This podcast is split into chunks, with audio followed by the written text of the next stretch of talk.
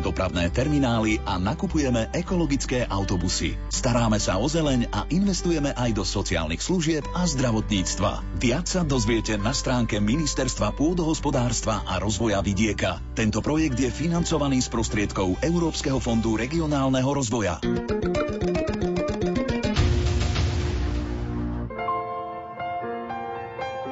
Rádio Lumen Slovenské katolícke rádio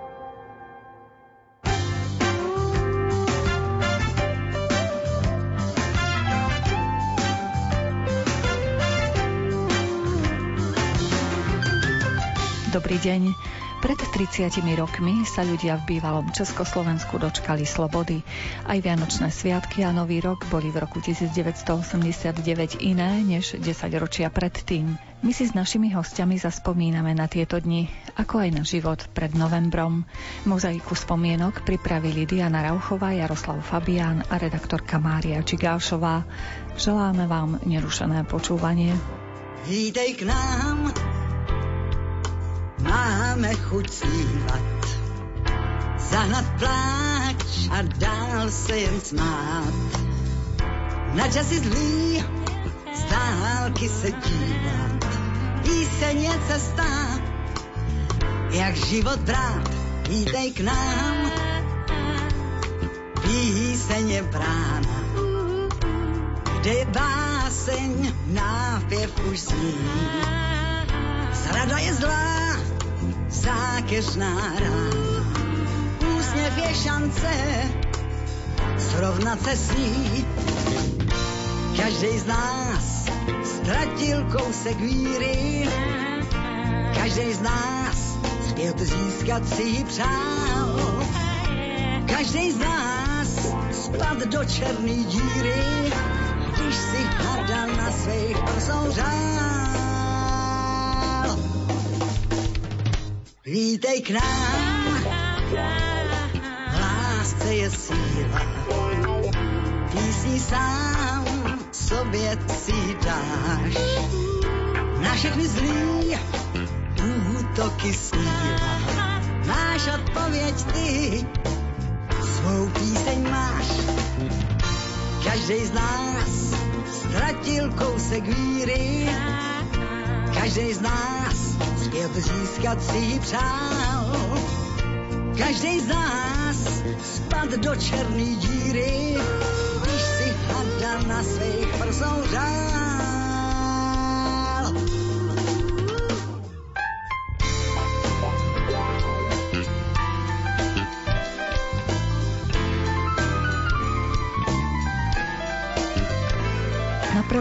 Rokov 1989 a 1990 si zaspomínal emeritný arcibiskup Alois Tkáč.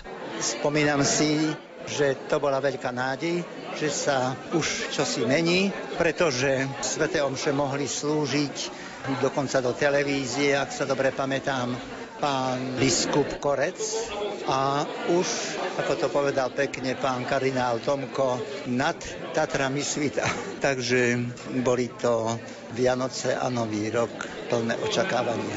Vtedy ste už tušili, že asi akým smerom sa bude vyvíjať Košická dieceza? Tak, čo si som tušil, lebo to sa nedá, ako si táto vec menovania biskupa riešiť z večera na ráno. Isté, že tom čase boli iné spôsoby výberu kandidátov. To sa odohralo až v januári, keď tu prišiel k nám monsignor Bukovský. No ale viete, vždy sa hovorí a predpokladá sa. Však sme sa dva či tri roky v našej košickej arcidieceze modlili o náboženskú slobodu, o obsadenie diece s biskupmi. No a potom po niekoľkých rokoch sa nám to naplnilo ešte s väčšou skutočnosťou, lebo už sme mali pomocných biskupov. V tých novembrových časoch, okolo toho 17. novembra, v akej profesii ste vtedy pracovali? No, ja som bol správcom farnosti v Červenici pod Dubníkom. Taká maličká farnosť v lesoch a bol som tam rád, lebo som išiel z výroby v 83 mal som pomerne veľa času, tak som pracoval v sfére prekladateľstva. No a potom ja som rád tak trochu rekreačne športoval a to mi trvalo veľmi dlho, keď som prišiel do Košic.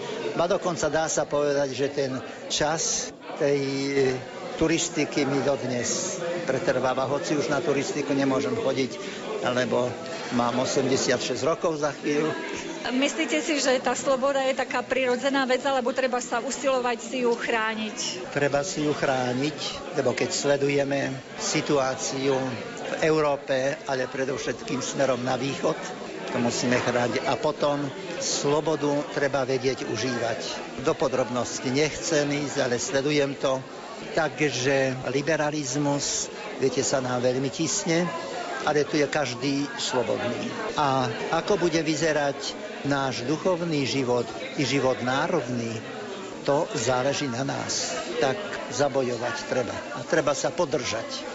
Na udalosti pred 30 rokmi si zaspomínal taktiež aj grecko-katolícky kňaz Vasil Kormaník. Vtedy som mal možnosť trošku viac sledovať v televízii aj tie manifestácie, pretože sme boli tak trošku pod palbou eštebákov, sme boli tak prenasledovaní, časté návštevy a taký, taký nepokoj to bol, lebo keď som videl z chrámu auto, ktoré som dobre poznal, že to je auto eštebáka a tak som vedel, že už, už mám postarané o zábavu, ale očakával som, že čas sa zmení. Lenže časy sa zmenili, ale nezmenili sa ľudia. Otvorila sa cesta k viere, Prestali sme byť prenasledovaní, nemuseli sme sa skrývať, ale prestali sme mať záujem o Boha. O pravdu, že predsa Boh je dielom aj tohto novembra, aj, aj tých ďalších rokov, že Boh do toho vstúpil skutočne takým mimoriadným spôsobom a my sme to brali ako odmenu za to, že aký sme my múdri, šikovní a čo dokážeme, dokážeme v tých ďalších rokoch života. My sme nedokázali, lebo to nezmenilo srdcia ľudí. Ľudia ba naopak stali sa ešte možno súrovejšími, krutými, bezohľadnými, sebeckými, lákomými. No a to všetko, čo už pokračovalo ďalej, tak to poznáme, že dôležití sú tí, ktorí vtedy boli veriaci a zostali. Vtedy boli verní Bohu a zostali verní Bohu. Vtedy mali zopnuté ruky, mali ich celé 30 ročie a majú ich aj teraz. Teda, ktorí zostali verní. A to je najdôležitejšie aby sme zostali verní v každej dobe. V ťažkých chvíľach i chvíľach radosti zostať verní Bohu.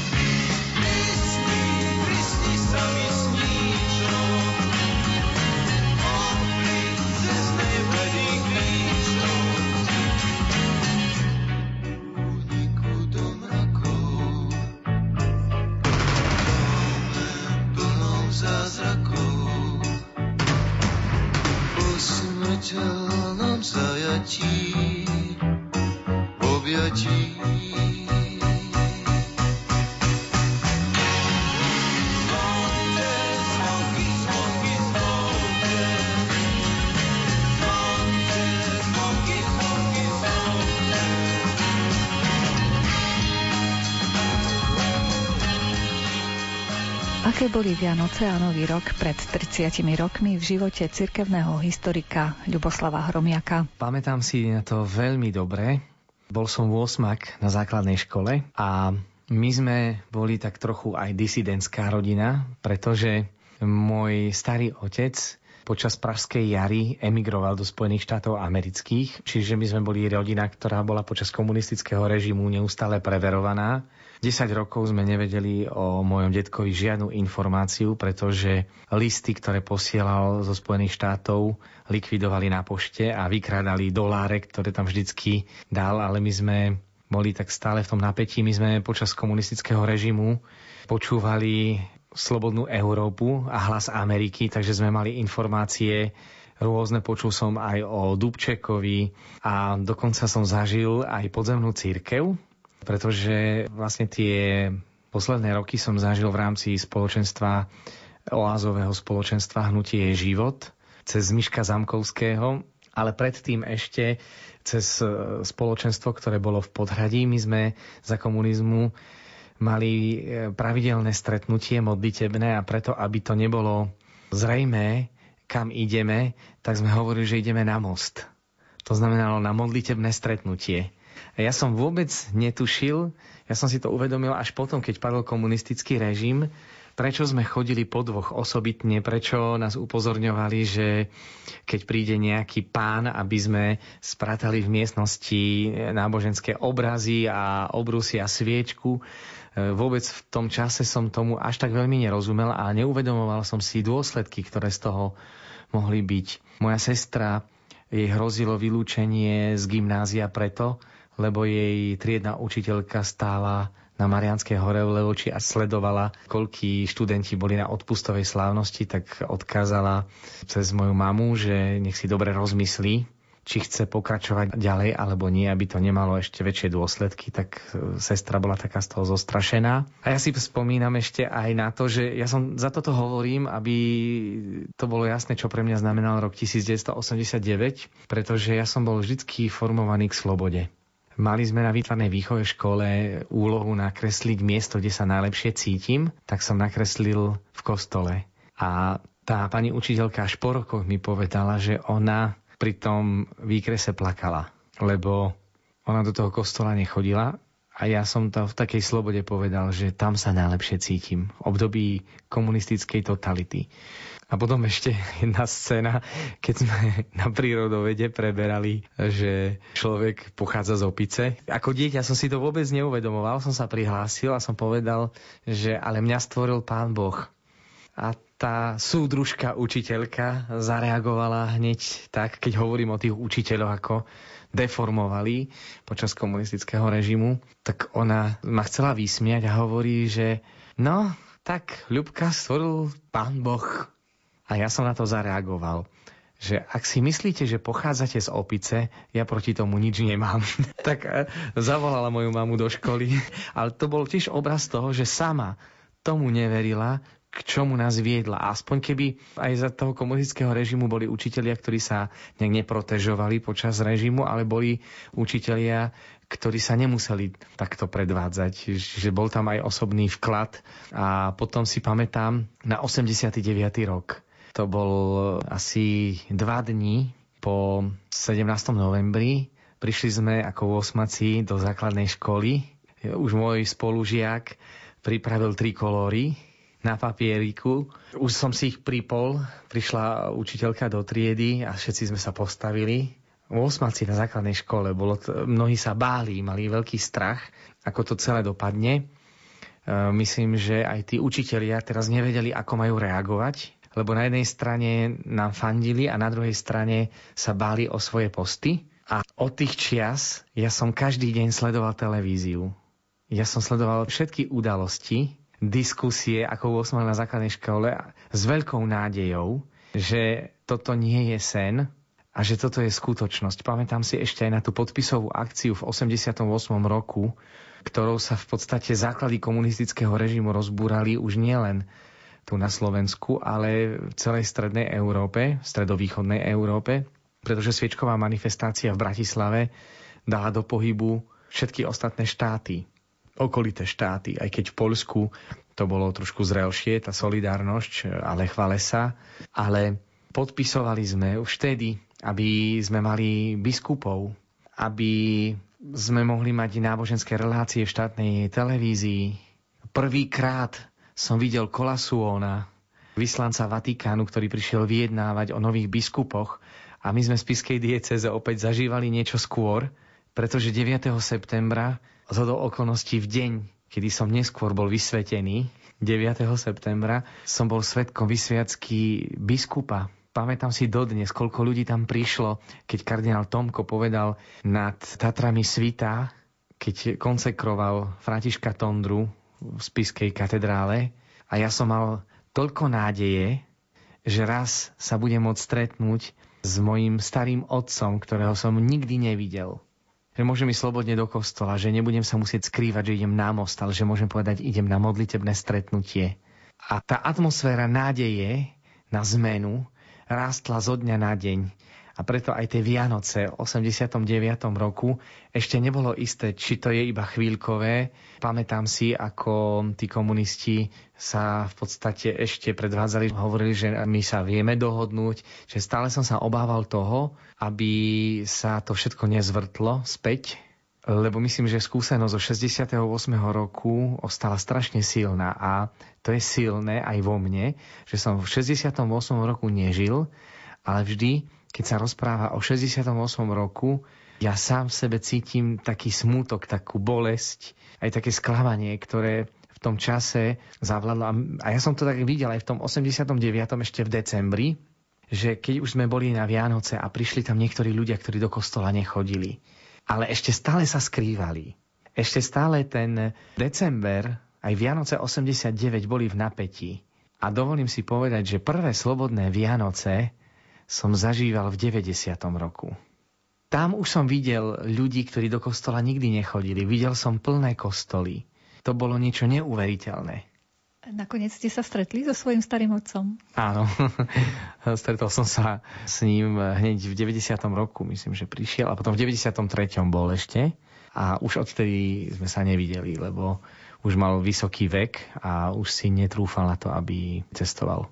Častokrát ešte sem tam tu zaznie taká nostalgia starších ľudí za tým predchádzajúcim režimom. Viete, ak by mi niekto hovoril o komunizme ako o dobrom smere, niekto, kto komunizmus nezažil, to by som pochopil.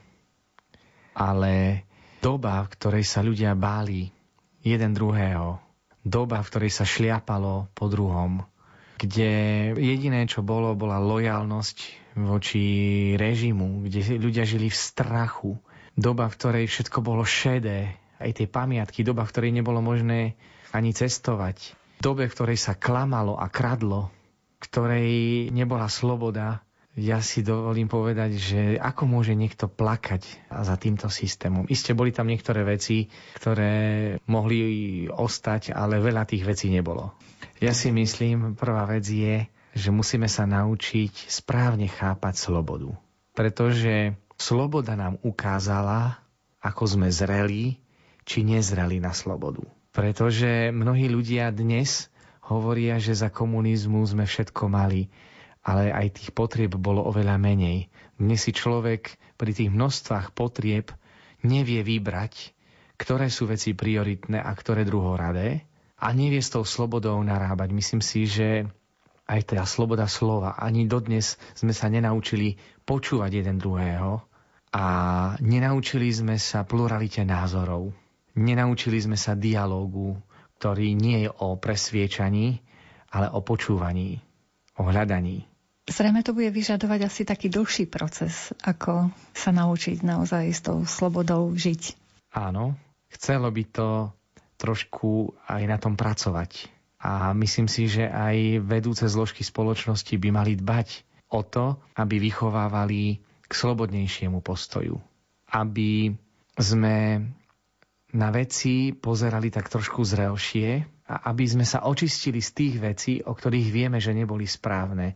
Ja mám takú skúsenosť, že napriek tomu, že som spomínal, že sme taká trochu disidentská rodina, tak pamätám si, že až keď som vyšiel vonku zo Slovenska, až keď som odišiel na štúdia do Ríma a keď som videl, ako tam ľudia žijú, zrazu som si začal uvedomovať, koľko je vecí, ktoré ma negatívne ovplyvnili. A pritom bol som jeden z tých, ktorý bol proti režimu. A ten komunizmus ostal ako v DNA. On vlastne bol neľudský a urobil z nás neľudí. Dnes ľudia plačú, že za komunizmu bolo lepšie, ale to preto, že ľudia boli už deformovaní komunizmom, ale nie natoľko zdeformovaní. My sme z tohto režimu už vyšli zdeformovaní. A myslím si, že komunizmus nevymrie. Ja to pozorujem aj u svojich blízkych ľudí, že tí, ktorí boli v komunistickej strane, dodnes volia ľavicové strany, uvažujú o jednotnom školstve, uvažujú o zásahu štátu do súkromného vlastníctva a nie sú schopní počúvať. A dodnes sú ľudia, ktorí s mentalitou komunistickou veria, že lojalnosť strane im zabezpečí lepšie posty. Čo je aj pravda, ale za akú cenu? za cenu slobody. Osobne vnímam, že komunizmus nebol zlý len preto, že prenasledoval církev. Pretože mnohí si myslia, že keby komunisti neprenasledovali církev, bolo by to v poriadku. Zažil som, dovolím si povedať, veľmi drzé vyjadrenie bývalého komunistu, ktorý hovoril o tom, že u nás je veľa ľudí v kostole a tak môžeme vďakovať komunistickej strane za to, že máme plné kostoly, že prenasledovala církev. To bolo drzé. Zažil som popredného slovenského politika, ktorý hovoril pri 17. novembri o socializme s ľudskou tvárou, pričom vieme, akú tvár ukázal. Ako mohol niekto, ako si dovolí dnes v dnešnej dobe povedať, že ideme budovať socializmus s ľudskou tvárou, keď vieme, ako dopadol socializmus s ľudskou tvárou v komunistickom bloku. To nebolo možné. A o tom, že v čom bola podstata zlá komunizmu, stál na materialistických základoch, na ateizme, stál na klamstve, stál na krádežiach iných, pretože žil zo života a z bohatstva iných. A bol v prvom rade neľudský, je to zločinecká ideológia, ktorá má na svedomí milióny mŕtvych. O nič menej ako fašizmus a nacizmus. Všetky tri, fašizmus, nacizmus a komunizmus sú v rozpore s učením církvy. A nie je možné, aby niekto, kto je veriaci, podporoval komunistickú ideológiu, lebo je v rozpore. A o tom, že najväčším zlom komunizmu bol, že bol neľudský, lebo páchal zločiny proti ľudskosti, kde človek bol iba nejakou súčiastkou stroja, O tom svedčí aj jedna skutočnosť, jedna svedectvo ženy, ktorú som zaregistroval v časoch, keď som sa zaoberal viac otázkou biskupa Jana Vojtašáka. Stretol som jednu ženu, ktorá mi rozprávala ten svoj príbeh. Ich rodina ukrývala už zosnulého patra Gaburu, Dominikána.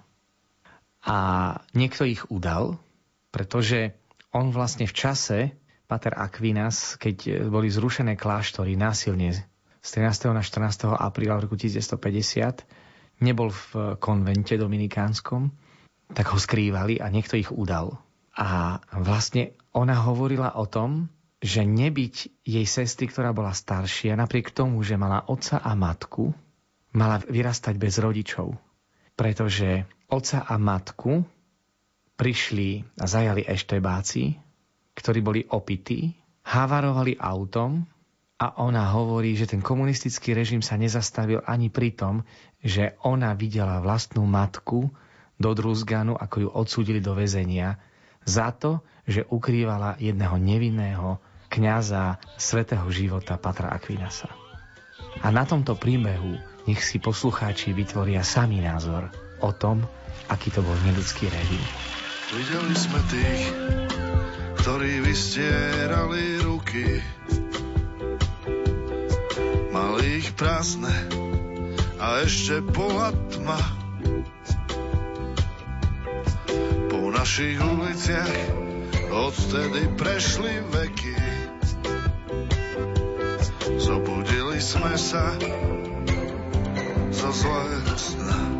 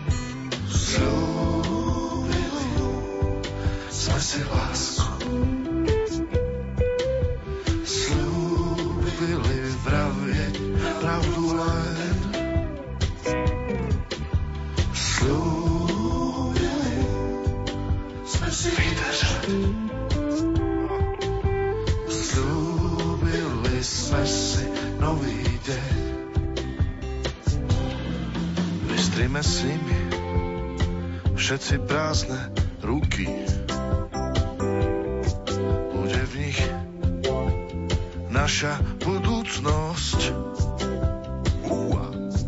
Na našich uliciach podajme si ruky.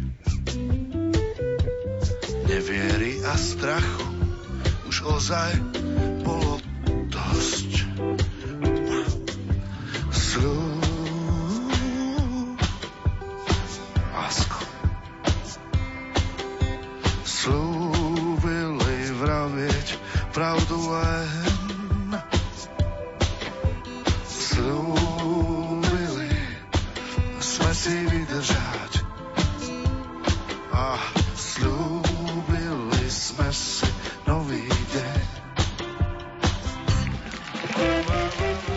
udalosti spred 30 rokov si ešte aj teraz dokáže spomenúť vysokoškolská pedagogička Mária Gamcová. Áno, určite a hlavne si pamätám to obdobie od 17. novembra, keďže ja som ako mladá asistentka nastúpila do práce. Bolo to presne 1. septembra 1989 a keď som prišla do práce, tak tá atmosféra bola taká taká smutná, skľúčujúca, ako sa blížil ten 17. november, tak e, bolo v tej práci cítiť také uvoľnenie a ja som v tom čase spievala v vysokoškolskom speváckom zbore Collegium Technicum a pripravovali sme sa vlastne aj na vystúpenie priamo nad vedeckou knižnicou v ten večer, keď došlo k tomu veľkému stretnutiu mládeže a verejnosti. A v ten večer sme mali spievať pieseň Aká si mi krásna, Eugena Suchoňa. Zhromaždil sa tam celý zbor a keďže ešte v podstate nie každý veril tomu, že tá zmena môže nastať, tak v tej chvíli, keď bolo treba zaspievať, tak sme nemali dirigenta, takže pán docent Kostelný, ktorý viedol a vedie stále tento zbor, tak ma prosil, že no nič iné nezostáva, musíš to zadirigovať ty. Tak ja si pamätám na tej chvíle, to bol taký stres, ale zároveň také naozaj krásne chvíle sú spojené s týmto večerom a myslím si, že to bolo fakt také emotívne a nezabudnutelné v tejto chvíli. No a čo sa týka Vianoc a toho predvianočného obdobia, tak my sme boli stále vychovávaní v rodine e, k náboženstvu. Vždy sme prežívali tie sviatky napriek tomu, že to nebolo jednoduché, ale chodili sme vždy do kostola, nikdy sme sa neskrývali a ja som aktívne pôsobila ako organistka na juhu v kostole Kráľovnej pokoja, takže pre mňa tie sviatky boli aj vtedy možno o to iné, že nastalo to takéto uvoľnenie a tá taká eufória, ale v podstate každé Vianoce boli pre mňa veľkým kresťanským sviatkom. Koľko rokov ste mali v tom čase? Hm, vravíte, že ste boli absolventkou vysokej školy? V tom čase školy? som mala 25 rokov, necelých. A verili ste, že tie zmeny už budú také trvalejšie, že to nebude niečo také ako 68. rok, že ešte sa všetko môže zvrátiť? Áno, určite. Verila som tomu, pretože to všetko tomu nasvedčovalo a tá verejnosť bola tak spojená tá sila tej energie, tej verejnosti a vplyv toho ľudu bol vtedy taký silný, že nikto ani nezapochyboval, že by to mohlo byť ináč. A nakoniec aj v práci to bolo cítiť. Ľudia sa zrazu začali rozprávať, tí, ktorí si k sebe nevedeli nájsť cestu dlhé roky. No, bolo to neuveriteľné. Až teraz mi mraz beha po chrbte, keď si na to spomeniem. Vy, ako ste vraveli, vy ste boli stále aktívna v cirkvi, čo asi nebolo po vôli v komunistickej strane, ktorá všetko vlastne ovládala. A mali ste s tým aj problémy, ak by ste mohli priblížiť našim poslucháčom? Naša rodina celkovo bola v takom hľadáčiku štátnej bezpečnosti, keďže moja teta v 69. roku sa nevrátila z vedeckého pobytu na západe a ostala už natrvalo v zahraničí, takže hlavne môj ocko, mamka, starí rodičia naozaj mali veľa, veľa problémov aj v práci.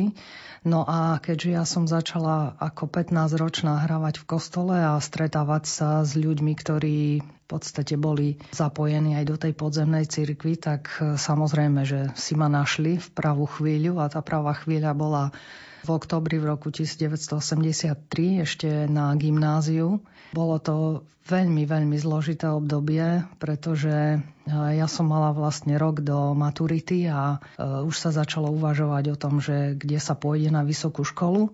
No a Našli si ma eštebáci priamo na gymnáziu, zavreli ma do miestnosti a niekoľko hodín ma vypočúvali. E, bolo ich tam viac ako 10 a naozaj na to obdobie veľmi ťažko sa mi spomína, lebo ten, kto prežil takýto výsluch, tak asi pochopí, čo také mladé dievča, ešte nie plnoleté, za tým všetkým mohlo cítiť a vidieť, keďže sme si to tak medzi sebou rozprávali, že čo sa deje pri tých výsluchoch, tak aj ja som mala také všelijaké obavy.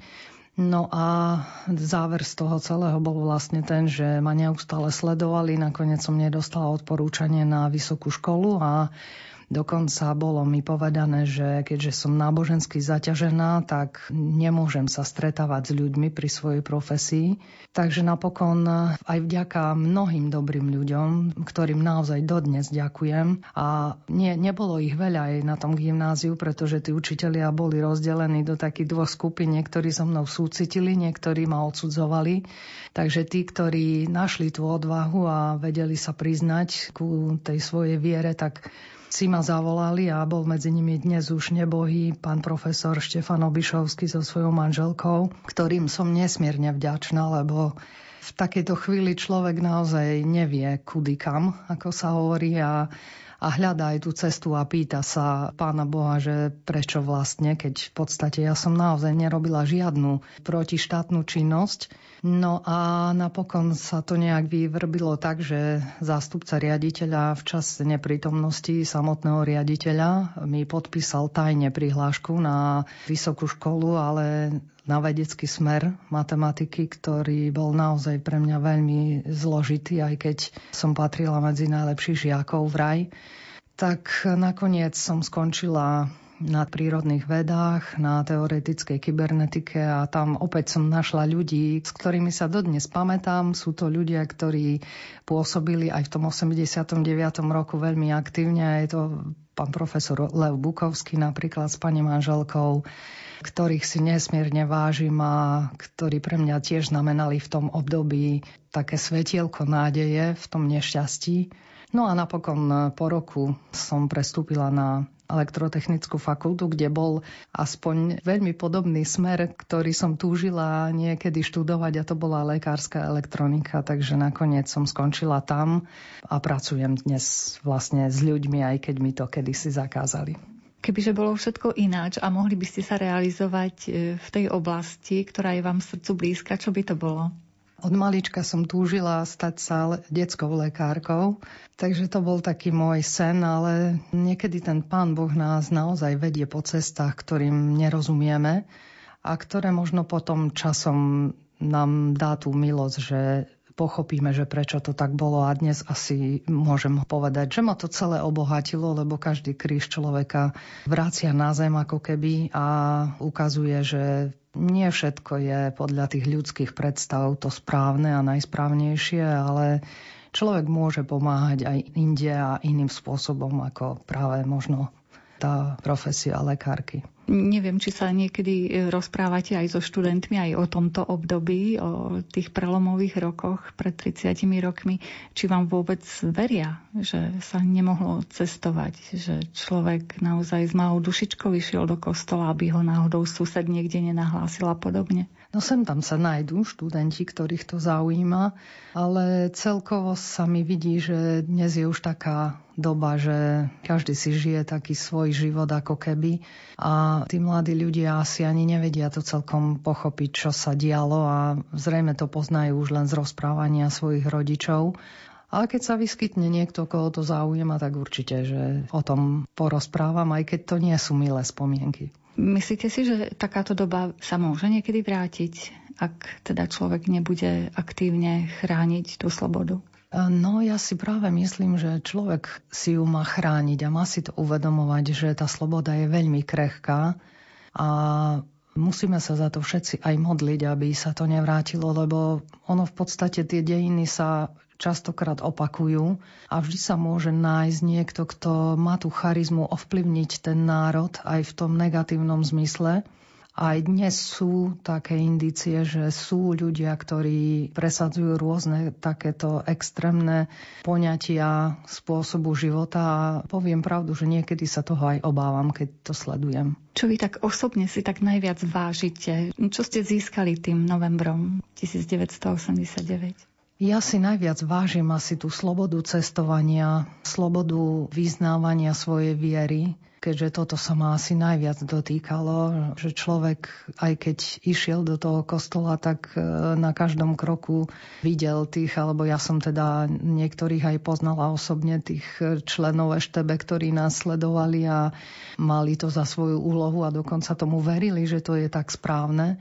Takže asi toto je pre mňa to najdôležitejšie ale zároveň musím povedať, že v tom období toho ako keby náboženského nátlaku sme žili tak ako keby viac duchovne, aspoň mne sa to tak vidí, keď to porovnávam. Viac sme sa stretávali, viac sme si pomáhali, vedeli sme viac o sebe a snaď aj dnešní mladí ľudia tak žijú, aspoň niektorí a verím, že si to budú vážiť a že zachovajú tie také spoločenstva, ktoré aj dnes viem, že existujú a to je veľmi dôležité, aby tá komunita spolupracovala mala k sebe blízko. Nestretli ste niekedy tých eštebákov alebo ľudí, ktorí vás sledovali už v tých slobodných rokoch?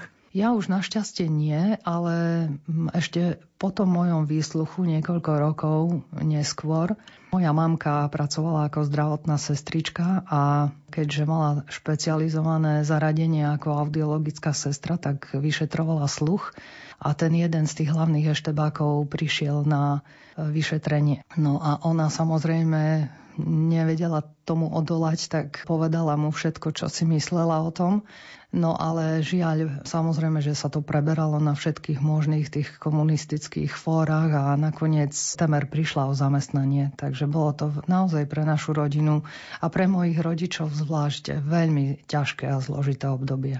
Čo by ste zaželali svojim kolegom, svojim žiakom do ďalšieho roka po tých 30 rokoch? No ja všetkým želám, aby si vážili tú slobodu, aby ďakovali za ňu Pánu Bohu, lebo to je tiež veľmi dôležité nebrať to ako samozrejmosť a želám každému, aby v tej svojej rodine nachádzal to puto lásky, lebo bez toho si myslím, že nie je človek schopný ani pracovať, ani podávať veľké výkony.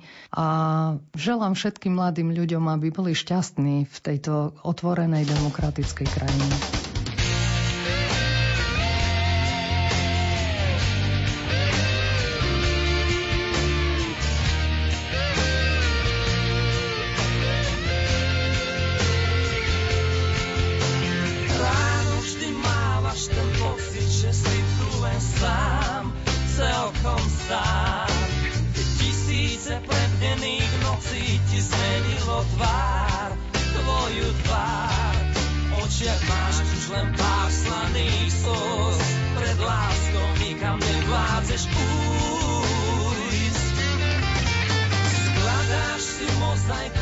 života to niečo máš veľmi rád.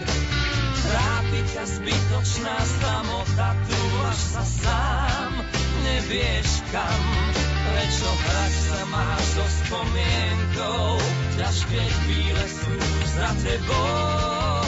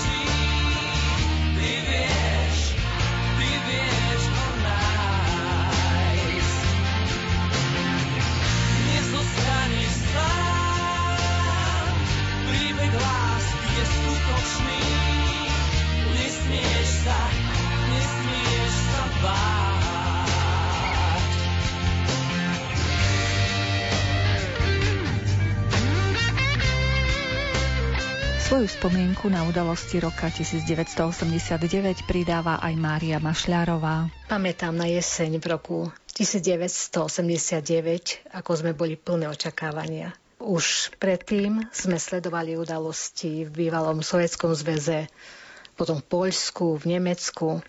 Hlavne, keď sa hovorilo o perestrojke, dúfali sme, že aj u nás sa udejú zmeny. Potom prišli novembrové udalosti. Študenti, ale aj tí skôr narodení vyšli do ulic napriek zime a mrazu. Vďaka novembru 1989 ľudia mohli beztrestne povedať svoj názor. Postupne sa zbavovali aj strachu. Naše životy teraz sa nedajú porovnať s tým, čo bolo pred rokom 1989, keď v krajine vládol strach a všetci si dávali pozor, čo povedať. Hlavne 50. roky boli veľmi ťažké. Myslím, že bývalý režim sa dotkol nejakým spôsobom takmer každej rodiny. Napríklad tým, že človek sa bál slobodne vyznať svoju vieru, hlavne keď mal nejaké postavenie. Dnes sa nám to zdá neuveriteľné, ale v 50. a 60. rokoch nebolo jednoduché zmeniť zamestnanie. Môj otec bol predsedom jednotného rolníckého družstva a občas za ním prichádzali ľudia, keď chceli zmeniť zamestnanie, lebo zamestnávateľ im nechcel podpísať výstup zo zamestnania. Ten dostali len vtedy, keby chceli ísť pracovať na jednotné rolnícke družstvo len na základe potvrdenia, že majú záujem pracovať v poľnohospodárstve, rozviazal s nimi zamestnávateľ pracovný pomer a mohli si hľadať inú prácu. V začiatku socializmu ľudí zaťažovali aj vysoké kontingenty. Dotklo sa to aj našej rodiny, keď stranickí predstavitelia, ktorí riadili obec, prišli na dvor môjho detka a zo sípky zobrali všetko zrno, takže rodina nemala ani na chlieb. Môj ujo musel ráno vstávať o 5 a na bicykli ísť 13 kilometrov do najbližšieho mesta kúpiť chlieb predtým, ako išiel do školy. Keď sa zakladalo v obci jednotné rolnícke družstvo, väčší gazdovia nechceli podpísať prihlášku do družstva. Do obce prišiel autobus naložili doň mužov, ktorí odmietli podpísať a autobus ich odviezol veľmi ďaleko. Potom zastavil a agitátor chlapom povedal, že sú v Sovietskom zväze. Ak to nepodpíše prihlášku, zostane tam. Keď sa zdrusnevňovalo, rolníci prišli nielen o role, ale aj o dobytok, kone či vozy. Všetko sa stalo majetkom družstva. Mala som vtedy asi 4 roky. Môj brat bol o rok starší, keď do dvora prišli akísi cudzí ľudia a vyviedli z maštale kravičku. Darmo ich babka prosila, aby nám ju nechali, že sme mali a že rodina potrebuje mlieko pre deti. Ľudia sa báli povedať nahlas, čo si myslia. Ak sa človek nejakým spôsobom znepáčil režimu, mohol prísť aj o zamestnanie. Stávalo sa, že aj ľudia s vysokoškolským vzdelaním zametali ulice, lebo sa nemohli nikde zamestnať. Každý sa bál dať prácu takýmto ľuďom, aby sa sám nedostal do ťažkosti. Dnes si to len ťažko vieme predstaviť, ale ľudia boli obmedzovaní v mnohých veciach. Zoberme si napríklad také sobáše. Štát uznával len civilné sobáše pred matrikárom. Každý musel byť zosobášený úradne pred matrikárom, až potom sa konal cirkevný obrad v kostole. Boli povolania, kde cirkevný obrad bol nežiadúci a tak na sobáš do kostola sa išlo tajne. Keď svadobní hostia boli usadení a zabávali sa, mladomáželia sa nebadane vytráčili do kostola na cirkevný sobaš. Tajne v noci sa robili aj zakaľačky, keď ich nechceli vopred ohlásiť na Národný výbor, aby nemuseli odovzdávať bravčovú masť či kožu z prasiatka. Ten muž měl v očích zvláštní lesk co může značit smích i stesk. A zvolna kráčel z místa, kam teď jdu já. Dvě hordy se hýbaly a slyšel jsem, jak šeptali jedno zvláštní slovo. Haleluja.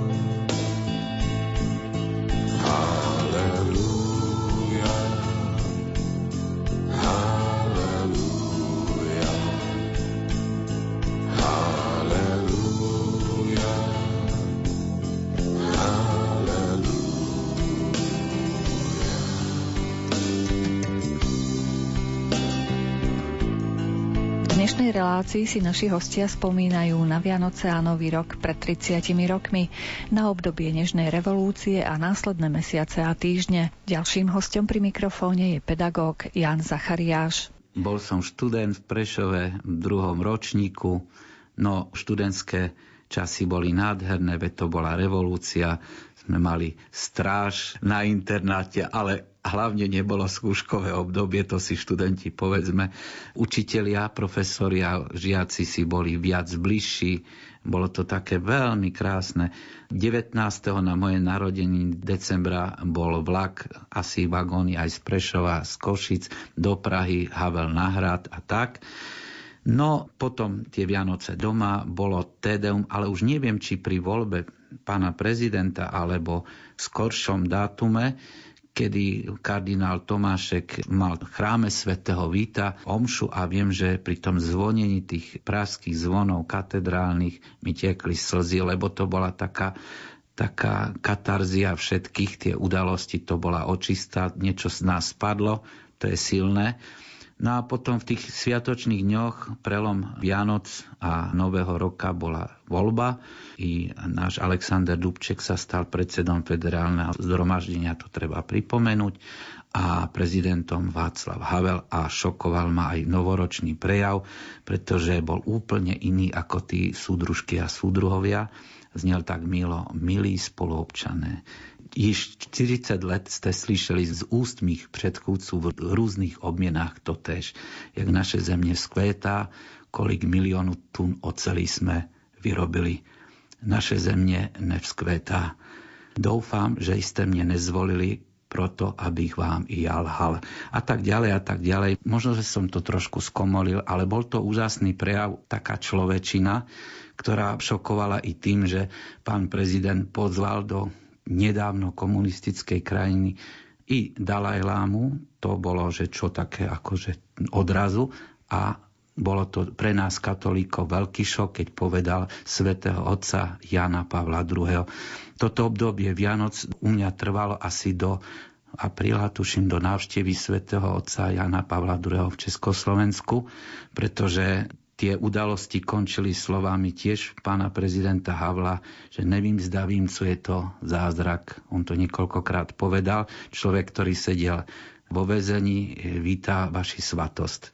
Tak to bolo od tých udalostí, kedy to padlo, až do povoskania zeme vo Vajnorok, kde som účastný bol aj ja, pretože som večer sedel pri televízii a vidím, neviem, či v Prahe, či už e, na Velehrade, svätého Otca si hovorím, veď bude zajtra v Bratislave tak vlak, žiadne, že lehátko, lôžko, nič, nezaujímalo ma. A išiel som, mladý som bol a som bol účastný Vajnorskej svetej omše e, ja, svätého Jana Pavla II. Takže až tam niekde končia moje krásne Vianoce prelomu rokov 80-90. A keby ste nám približili, že ako ste žili predtým, počas socializmu. Mladí ľudia to ani nevedia pochopiť, že proste sme tak boli nejako uzavretí a žiadne výlety do USA a do Nemecka, do Británie. Bol to schizofrenický vek, lebo sme mali dve pravdy tá papučová, tá doma, že a teraz poznáte tento vtip, hovorí Husák Štrouгalovi. To bolo takéto ľudové tie vtipy a bolo viac vtipov, pretože sme si takto mohli strieľať z toho hrozného režimu a ten režim oficiálny to boli tie vlaječky a červené zástavky a nech žije 1. maj a podobne. Čiže dve pravdy, dva životy, faloše veľa, ale ľudia vedeli, že eh, len tak sa dá žiť, existovať, prežiť, lebo to tak bolo. Ste pripomenuli tú eufóriu študentskú a ako to treba vo vašej rodine prijímali? Predsa len už mali tú skúsenosť zo 68. roku, že či to náhodou sa opäť takto neskončí? No trošku to bolo napätie, lebo keď aj študenti trošku začali blbnúť, tak my sme aj vedeli, že, že to môže byť vabank, lebo raz prišli, bratřičku, nevzlikej, to nejsou bubáci, to sú jen vojáci tak i teraz sa to mohlo a nemuseli prísť e, zo Sovietskeho zväzu, pretože demonstranti kričali, že Gorbačov to vidí. Stačí, že sme mali vlastné ozbrojené sily a tým mohli prasknúť nervy a mohlo byť po všetkom a mohlo byť všelijak. Mimochodom v priamom prenose sme sledovali, ako padala komunistická, komunistický režim v Rumunsku. Cez Maďarov sme videli, že tam sa strieľalo so samopalom a ako skončil e, Čaušesko s manželkou. Takže aj prvých okamihoch to bolo veľmi napäté, lebo naozaj ak by to prasklo, tak horko ťažko sa človek dostal na školu, tak potom by som asi nosil tie súdy piva niekde alebo niekde. No. tak ale to bolo tak, že to prišlo, napätie potom každým dňom pomaličky povolovalo, veď keď sa tie davy zhromažďovali na, na, na uliciach, tak sme vedeli, že začína nový deň a bolo to krásne. Bolo to obdobie aj pesničiek takých krásnych, ako je, viete čo, podsta Majakovskému, geniálna pieseň. Prečo chváliť nejakého speváka konkrétne a to, lebo to nebudem robiť reklamu, ale musím. V tomto prípade áno. Tak vybabrať s režimom ako s týmto textom nedokázal hoc kto. Majakovský písal socialistický básnik, sovietsky o Leninovi, krásne básne, ale bol intelektuál ruský, sovietsky, ale ten text, keď si počujete, to je výsmech toho, čo hľadali eštebáci a všetci cenzory, pretože na tom je komunistický len ten názov, že Majakovskému. A možno ani Majakovský nebol taký komunista, jak sa z neho robil. Čiže táto pieseň vtedy hrala a je to nádherná balada. Je to fakt jedna z hymien a mne keď toto počujem, som v 89. roku a ešte taký odraz, taký oddych je aj lambada, lebo aj tak to bolo dobre, keď bola tá doba, no tak, tak vtedy. Čo si tak najviac e, vážite na tej zmene? Čo pre vás osobne, pre vašich blízkych priniesol ten rok 89? Komunizmus padol. Ten komunizmus, ktorý sovieti vlastne koľko generácií, keď to trvalo od 17. po, 9, po Gorbačova, to sú o dve, tri generácie viac u nás, len 40 rokov, tak sme vlastne boli len polku toho režimu zažili, čo Rusi, čo Sovietský zväz a bol to obludný režim. To ja aj keď učím ako učiteľ hovorím, áno, mne to prípada ako moje obdobie, o, pripomínam Juliana Apostatu, že šlo o prenasledovanie cirkvi už viac menej len ako šikana.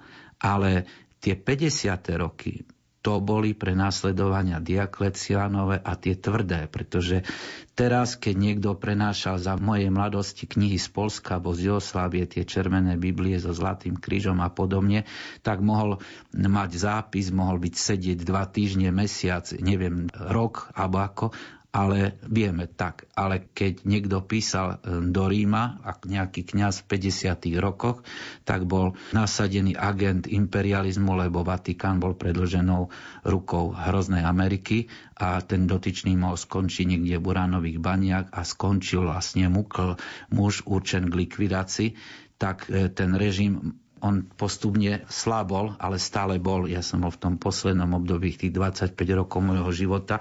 Možno aj ideálneho detstva, lebo každý má na detstvo ideálne spomienky, čo tam my sme tak nevnímali, ten ťažký život dospelých. Ale keď už som sa blížil k tomu veku 18, 19 až po tú 25 či koľko, tak už som vnímal ten režim, že je taký hrozný. A to bol len odvar tých Gotwaldovských rokov.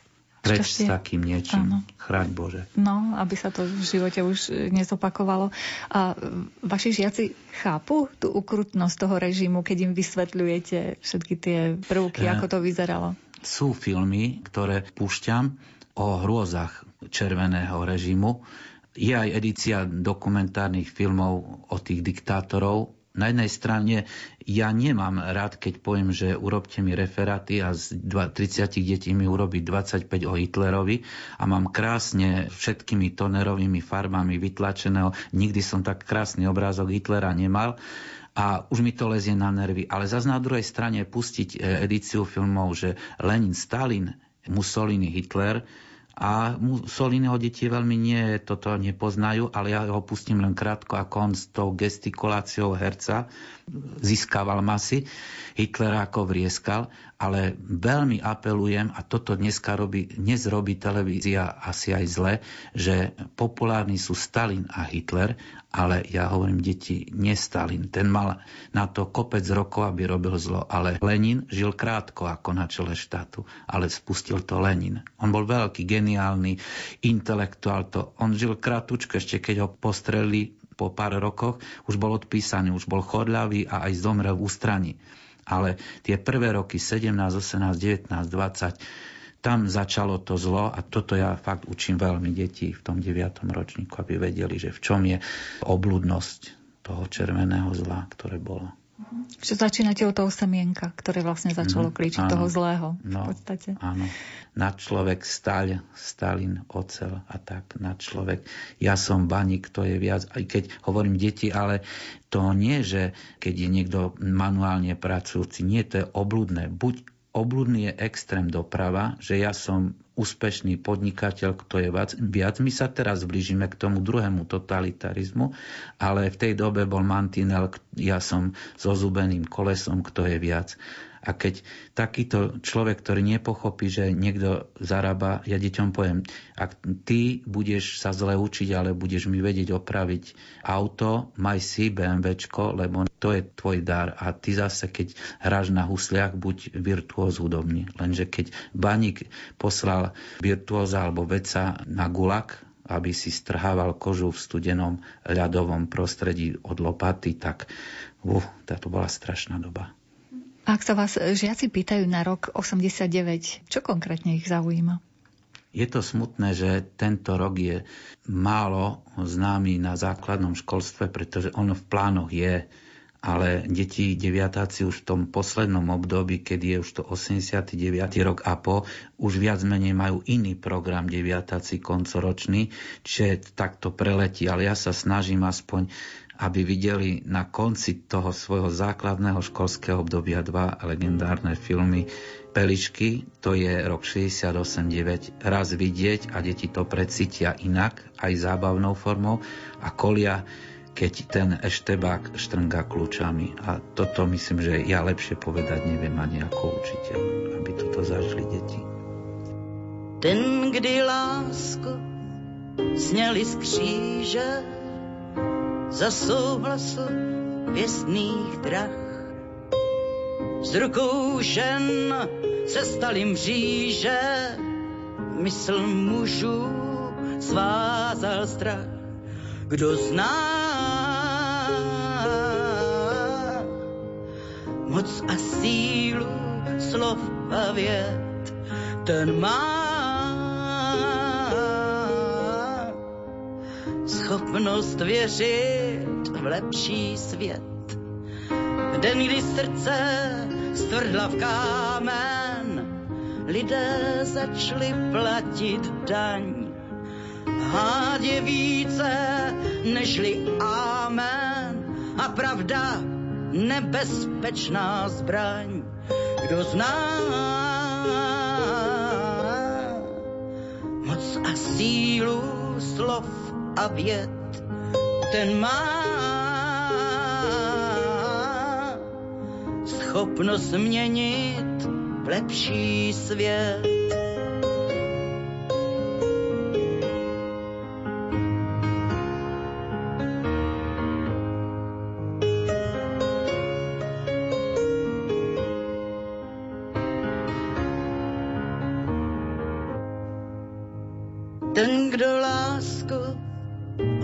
Blíže, zažil pravý božský dar.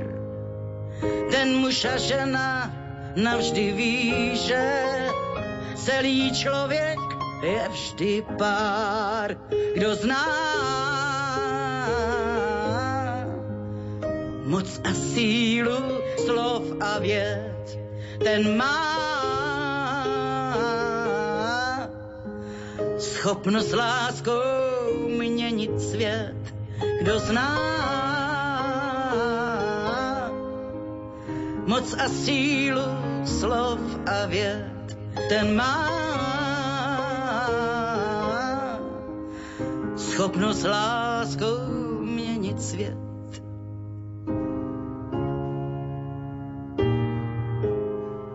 Svojí láskou změnit svět.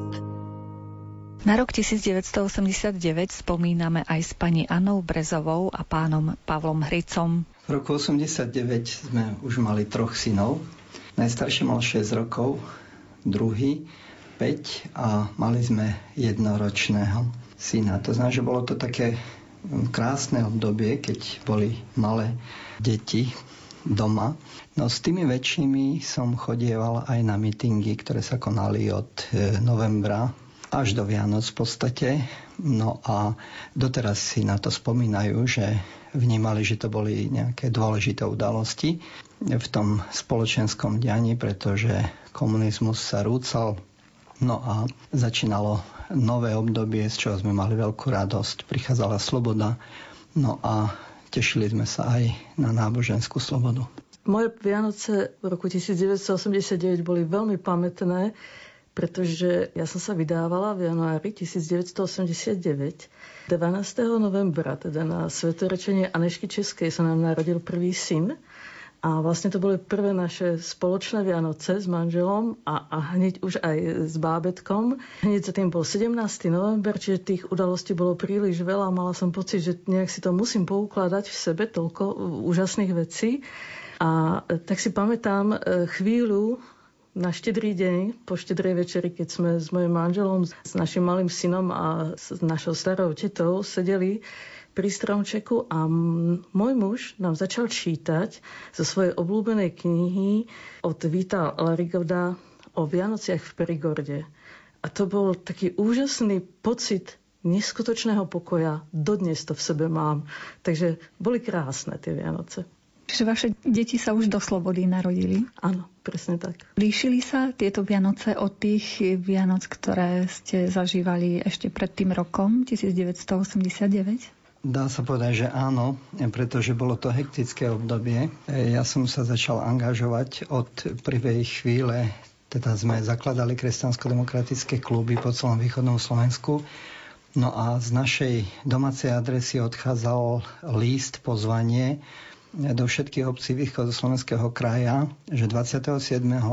decembra bude také veľké stretnutie zakladateľov v Barci. No a keďže to bol jediný telefon, to znamená, že tých telefonátov v tom období bolo veľmi veľa a bolo to také hektické obdobie. Na druhej strane sme boli nadšení, že prichádza sloboda a že sa môžeme podielať aj takým nejakým svojim malým dielom na zrode, dá sa povedať, novej spoločnosti alebo nového systému, ktorý sa začal práve vtedy rodiť.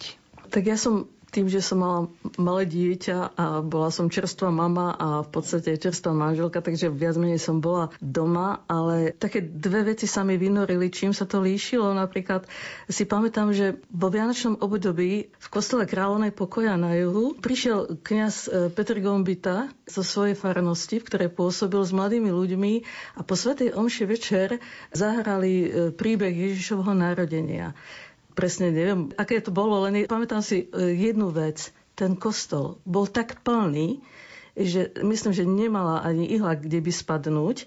A ja som si tak uvedomila, že tí ľudia ako keby sa chceli ubezpečiť, že áno, je to ináč. My, my už aj toto budeme môcť, že, že už je to sloboda, že môžeme tu byť a niekto príde a zahra nám divadlo a nebudú z toho žiadne problémy.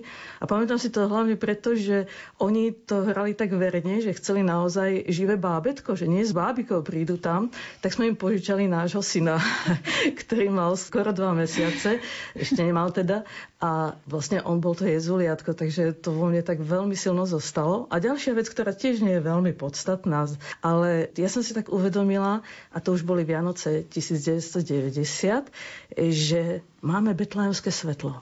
A pamätám si, ako sme s našim synom, ktorý už vedel chodiť, šli po Alžbetinej do domu si odpáliť. Prvýkrát vtedy na Slovensku bolo betlémske svetlo. A krásne na tom je, že o niekoľko rokov, keď naši synovia podrástli, keď sú všetci skauti, tak roznášajú betlémske svetlo dodnes po Košiciach a po okolí. Takže to sú také moje spomienky. Ja by som ešte doplnil, vlastne ja som hovoril o tom, ako sa menili vonkajšie pomery. Ale myslím, že Vianoce v každej rodine sa slávili, dá sa povedať, stále tradične a rovnako. Napriek tomu, že pred rokom 89 vonku zuril socializmus, tak ľudia Vianoce si nenechali zobrať a prežívali ich tak, ako sme sa to učili v našich pôvodných rodinách. Ako sa vlastne deti pripravovali na Vianoce, keď v škole sa bežne neučilo náboženstvo? Tak možno o tomto povie viacej Janka. Myslím, že rodina mala možnosti vlastne deťom sa prihovoriť tak od srdca a úprimne a tie biblické udalosti, ktoré sú popísané v čase Vianoc, tak o týchto sa doma rozprávalo a deti boli veľmi vnímavé a veľmi pozorné na to, čo sa udialo v Betleheme v tej krásnej zázračnej noci.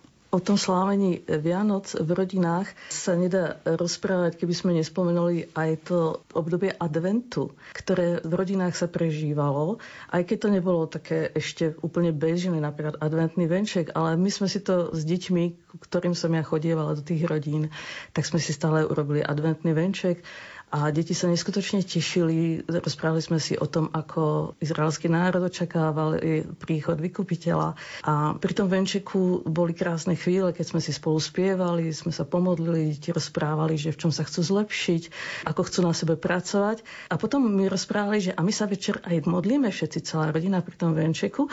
A toto nejak ja som si vzala, keď už som mala ja svoju rodinu. Takže u nás každý advent vyzeral, že sme si najprv urobili adventný venček a každý večer sme sa zišli v detskej izbe, sadli sme si na zem, zapalili sme sviecu, keď sa byt ponoril do úplnej tmy, tak s deťmi sme si zaspievali, vzali sme si niekedy gitaru, niekedy len tak, pomodlili sme sa a potom sme sa o kadečom ešte rozprávali. Ja len chcem povedať, že deti milujú takéto chvíle.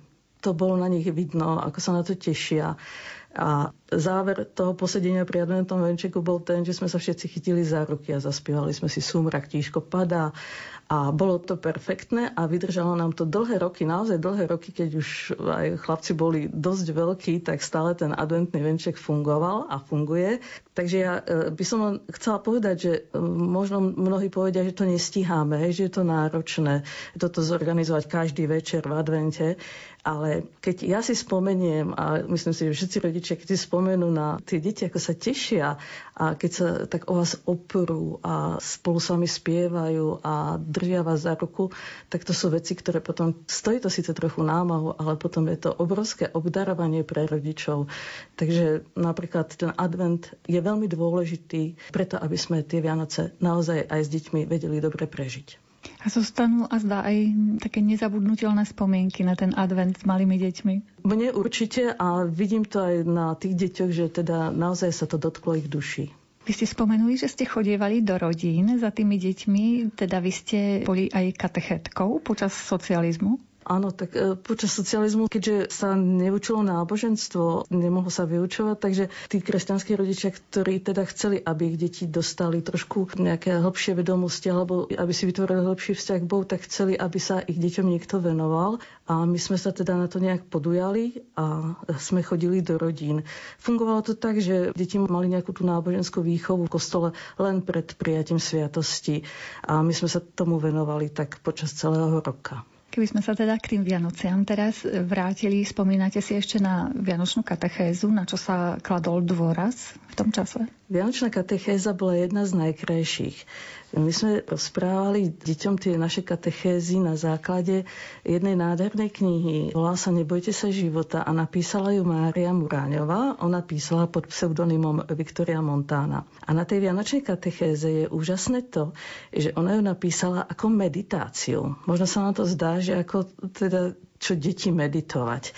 Ale taká možno, že zaujímavá správa je, že deti majú mimoriadnú schopnosť meditovať. Myslím si, že kto si povedal, že len deti dokážu naozaj skutočne meditovať, postupne túto schopnosť strácajú a my dospelí už vieme, ako sme na tom s meditáciou. Keď si predstavíme, že napríklad deti sú schopné pozerať tú istú rozprávku niekoľkokrát. Oni ju intelektuálne už pochopili, tam už nič nové nebude, ale oni vlastne vstupujú do toho deja, oni ho prežívajú. Sú v tom, vo vnútri toho deja. A keď vieme, že dieťa dokáže v kúte izby sa hrať, ja neviem, na indiánov, alebo že je v pralese, alebo ide do vesmíru, tak tá ich fantázia je úžasná. Tak na základe toho Mária Muráňová napísala krásnu meditáciu a začínali sme to tak s deťmi, že sme si sadli na zem, urobili sme si takú pohodu a som mi vravela, tak si zatvrte oči a skúste si predstaviť, veď vy si to viete predstavovať. Napríklad si predstavte, že je ráno a ste v kuchyni, už ste v kuchyni a vidíte okno, vidíte spurák a mamka vám prichystala, na stole máte pohár s kakaom. Cítite, ako krásne vonia a je ten pohár teplý? Viete si to predstaviť? A oni nemali s tým vôbec problém a povedali jasne, jasne.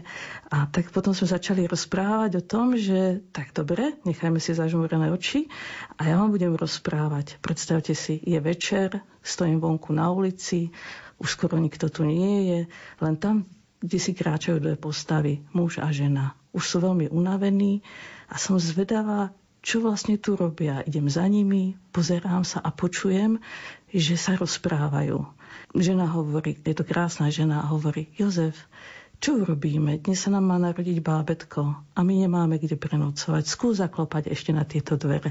A týmto štýlom vlastne sme prešli celý ten príbeh Ježišovho narodenia a deti sústredene počúvali a v závere to vyplynulo do takých spontánnych prozieb detí, že, že Ježiš, že, že tešíme sa, že si sa narodila, tešíme sa z tohto dňa, tešíme sa, že si sa stal človekom, pretože tak sa môžeme s tebou kamarátiť, môžeme sa s tebou rozprávať. Tak to boli také nádherné meditácie, ktoré myslím si, že deti zvládali. Bolo vidno, že to prežívajú.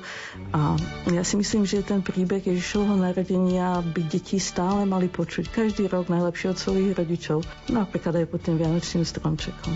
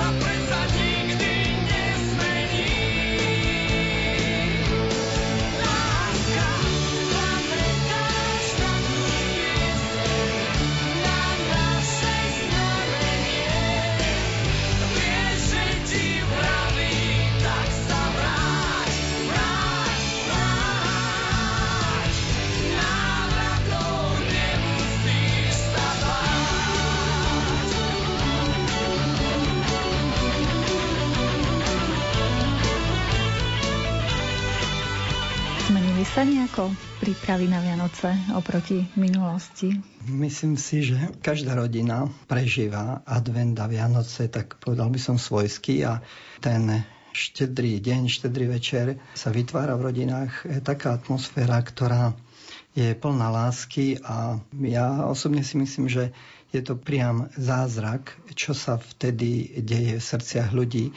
Asi to nie je dané len tými podmienkami, ktoré my dokážeme deťom vytvoriť, ale je to naozaj tým, že Boh prichádza na svet a dotýka sa každého človeka, ktorý je ochotný túto správu prijať a zamyslieť sa nad tým, čo vlastne pre neho znamená. Neviem, tie vonkajšie podmienky sa podstatne zmenili. My sme museli čakať v dlhých šoroch na to, aby sme kúpili mandarinky alebo oriešky pod stromček. E, takisto na stromčeky sa čakalo, veľmi ťažko zháňali. Dnes s tým problém nemáme, to znamená, mohli by sme povedať, že sme si ušetrili viacej času, no len neviem, či ten čas, ktorý si šetrými pohodlnými nákupmi, a vytváraním tých podmienok, ktoré sú pre Vianoce také typické, ale to najpodstatnejšie, aby sme mali čas na modlitbu, aby sme mali čas, tak ako tu na Anka hovorila s deťmi, si prečítať biblické príbehy, porozprávať sa o nich a meditovať o tom, čo znamená, že Boží syn prišiel na tento svet. Zdá sa, že strácame tieto schopnosti Neviem, čím to je, možno, že sme viac unavení, alebo proste sme eh, kde si, si preniesli ťažisko a ako keby ten duch Vianoc sa v mnohých situáciách akože stráca alebo sa veľmi mení. Teda menia sa iba tie vonkajšie materiálne podmienky slávenia Vianoc podľa vás? Ťažko povedať, ťažko to usúdiť. Možno, že kňazi práve teraz, keď beží spovedanie, keď vlastne beží také vrcholné prípravy ako na Vianoce, by vedeli na túto otázku odpovedať tak vážnejšie ako treba to, čo ja si myslím, pretože ja môžem povedať to, že ako tie prípravy bežia u nás a ako sa u nás tie Vianoce prežívajú, alebo dokonca už tak poviem, už máme veľké deti, už teda máme vnúčata a Vidím teda, že aj tí naši synovia alebo tie nové rodiny, že Vianoce sú takým centrom toho rodinného života, diania a ja pevne verím, že je to aj s tým úsilím otvoriť svoje srdce prichádzajúcemu Božiemu synovi na tento svet. Naozaj materiálne sme na tom veľmi, veľmi dobré je obrovská ponuka, ľudia proste možno sú aj znervózni z toho, že čo si vybrať. Častokrát sa stáva, že hovoria ľudia, väčšinou takí mladí, ktorí majú malé deti, že proste, že mať deti, že to je náročné finančné, že napríklad si vezmite len také Vianoce, tie darčeky, a ja stále hovorím, že nie, že to predsa nie je pravda. Deti nepotrebujú žiaden drahý darček. Im je to úplne jedno, čo dostanú. Oni potrebujú čas od svojich rodičov. Náš čas. Ja si pamätám, že keď boli naši chlapci malí, zvykli dostať stále. Každý dostal knihu a nejakú stavebnicu a raz dostali také lietadielko, úplne jednoduchá skladačka a stalo to 12,50 slovenských korún, čiže ako naozaj to bolo veľmi, veľmi také jednoduché a veľmi lacné. A bolo neuveriteľné, ako oni na to zareagovali, že proste keď si to rozbalili, tak to jasne že to poskladali, lebo to bola jednoduchá skladačka. Ale potom prišli ockovi a on im začal vysvetľovať, že ako tie lietadla fungujú, ako obteká vzduch, ako vlastne, že to lietadlo vôbec lieta a podobne. A tak si pamätám, ako ležali tam na zemi pri tom stromčeku. Všetci štyria boli na ňom zavesení a proste o tých lietadielkách rozprávali a potom s nimi lietali a, a proste bola to obrovská radosť. Čiže naozaj deti potrebujú náš čas. To je to, čo najviac im aj môžeme dať. A ešte by som chcela povedať to, že teraz tých možností, čo sa týka e, toho, aby sme tie Vianoce duchovne prežili aj v advente, aby sme sa dobre pripravili, keď to tak sledujem, tak je celkom pekná ponuka. Sú tie rorátne omše, sú rôzne obnovy a keď si to tak prejdete, tak ako človek to pomaly ani nestíha, či zase závisí od každého z nás, ako sa k tomu postaví, či využije tú ponuku, ktorá naozaj podľa mňa je veľmi pekná a každý si tam môže nájsť to, čo je jeho srdcu blízke. A už by som len chcela dodať, že keď pozorujem tie mladé rodiny svojich priateľov, známych, ale aj našich synov, sú pre mňa takým povzbudením, že ako oni vážne k tomu pristupujú a že tú vieru chcú prežívať naozaj aj so svojimi deťmi. Takže to ma stále tak dvíha, že to je krásne, že to ide ďalej, že aj ten zázrak Vianoc, že naozaj ide to z generácie na generáciu, že sa to nestráca. Sme za to zodpovední, aby sa to nestratilo. Svetý otec František začiatkom adventu napísal list o význame betlehemských jasiel. Sú betlehemské jasle dôležité ešte aj dnes v súčasnosti podľa vás? Keď počujeme, že svätý Otec napísal apoštolský list, tak e, možno nás to trošku odráza, že to bude nejaká veľká hrubá kniha a je to iba pre kňazov alebo pre teologov, ale ja som si to otvoril a našiel som, že je to krásny štvorstránkový, ani nie celé štyri strany, ako e, krásny dokument. A je naozaj veľmi ako jednoduchý, pretože každý z nás už stával Betlehem, každý z nás e, dával do neho tie figurky, tie postavičky, ktoré do Betlehema patria a práve Svetý Otec to tak veľmi krásne popisuje popisuje tú atmosféru, akože hviezdnu oblohu a kometu, ktorá e, svietila nad Betlehemom. Popisuje to, ako prichádzajú pastieri, všetky tie stavy ľudí, ktorí tam prichádzali a hovorí aj o tom, že kľudne si môžeme aj my domyslieť, ako z dnešnej doby tie postavičky, kto každý by sa do toho Betlema chcel pozrieť alebo išiel pozrieť a čo tam asi robí a ako sa vlastne postaví k tomu, že Boží syn prišiel na tento svet. Tak určite, že sú dôležité. Ja strašne rada sa dívam, keď prichádzajú deti k jasličkám a rada sa dívam na tie deti ako sa snažia to všetko nejak vnímať, čo tam vidia a potom ako tie rozžierené očka a stoja, dívajú sa, dívajú sa a to je to, tá ich meditácia, že, že vlastne to prežívajú, ten príbeh Ježišovho narodenia. Ja si pamätám, že náš najmladší syn, keď chodil do škôlky, mal asi 4 roky a e, mali tam nejakú vianočnú besiedku a on tam hral pastiera.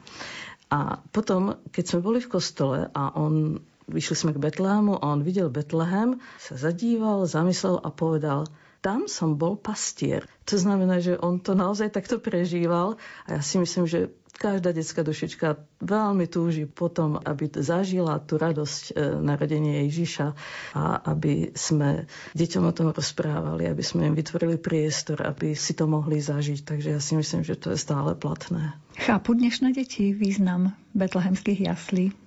Tak ako to Anka krásne povedala, myslím si, že je to tak, ako že deti sa vedia vnoriť do príbehu, vedia proste ten príbeh prežiť naplno srdcom. Je to skôr tak na nás, dospelých, či už starých rodičov alebo rodičov, aby sme im to vedeli priblížiť, aby sme im vedeli o týchto udalostiach rozprávať a naozaj ten Betlehem jasličky to je niečo, čo nie je problém popísať a nie je problém o tom hovoriť, pretože ten obraz je daný, je len na nás, ako ho deťom približíme. Ja by som k tomu chcela povedať toľko, že my dospelí si častokrát myslíme, že deti predsa nemôžu rozumieť tomu, čo je napísané v Biblii o Ježišovi a podobne, že to proste ešte sú na to malé.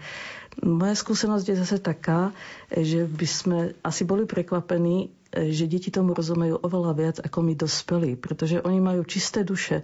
Ich duše sú veľmi blízko Bohu a oni Božím veciam rozumejú ja si myslím, že viac ako my. Častokrát ma o tom presvedčili ich vetičky alebo ich otázky, že ako to oni jednoducho čistým srdcom pochopia a sú im veci jasné. Takže ja si myslím, že tomu rozumejú a mali by sme ich stále viac podnecovať aby, a, a rozprávať im čo najviac o týchto veciach, aby to v ich srdci zostalo. Čo by ste takto na záver rozhovoru popriali rodinám k Vianociam? Ja som to tak už trošku spomenul, že Vianoce majú svoje čaro. Teraz som videl aj nejaký prieskum, 90% obyvateľov Slovenska slávi Vianoce, pretože už občas bežali nejaké také chýry, že že už sa to skôr trávi na horách alebo proste ináč. 90% ľudí. Otázka je, že čím tie Vianoce sú naplnené, ale to, že je to vnímaný ako asi najväčší sviatok u nás na Slovensku, tak to je veľmi dôležitá vec, ale ešte podstatnejšie je, aby ten zázrak Vianoc prežila každá rodina, aj každý člen tejto rodiny a zvlášť, ak sú v rodine malé deti, tak myslím, že stačí pozorovať a sledovať, akú radosť majú deti z narodeného Ježiša. By som chcela popriať všetkým rodinám, najprv mamám, otcom, ale aj deťom, aby aspoň cez tie Vianoce sa odpojili od internetu a od sociálnych sietí a aby našli čas reálny pre svoju rodinu, aby sa rozprávali, aby sa vnímali reálne aby sa dívali si navzájom do očí a potom zistia, že sa vo vzťahoch dejú zázraky a ich, v ich dušiach, že sa dejú zázraky. V dnešnej relácii sme dali priestor spomienkam našich hostí na záver roka 1989, keď obyvatelia Československa mohli prežiť prvé slobodné Vianoce a Nový rok. Reláciu v spolupráci s Dianou Rauchovou a Jaroslavom Fabiánom pripravila redaktorka Mária Čigášová. Ďakujeme vám za pozornosť a želáme vám príjemný sviatočný deň. Dobrý je hospodin k těm, kdo čistého srdce jsou Dobrý je hospodin k těm, kdo v lásce zůstanou. Dobrý je hospodin k těm, kdo chudí jsou. Dobrý je hospodin k těm, kdo tiší jsou. Dobrý je hospodin k těm, kdo nesou dát svůj kříž. Dobrý je hospodin těm, kdo v lásce vytrvají.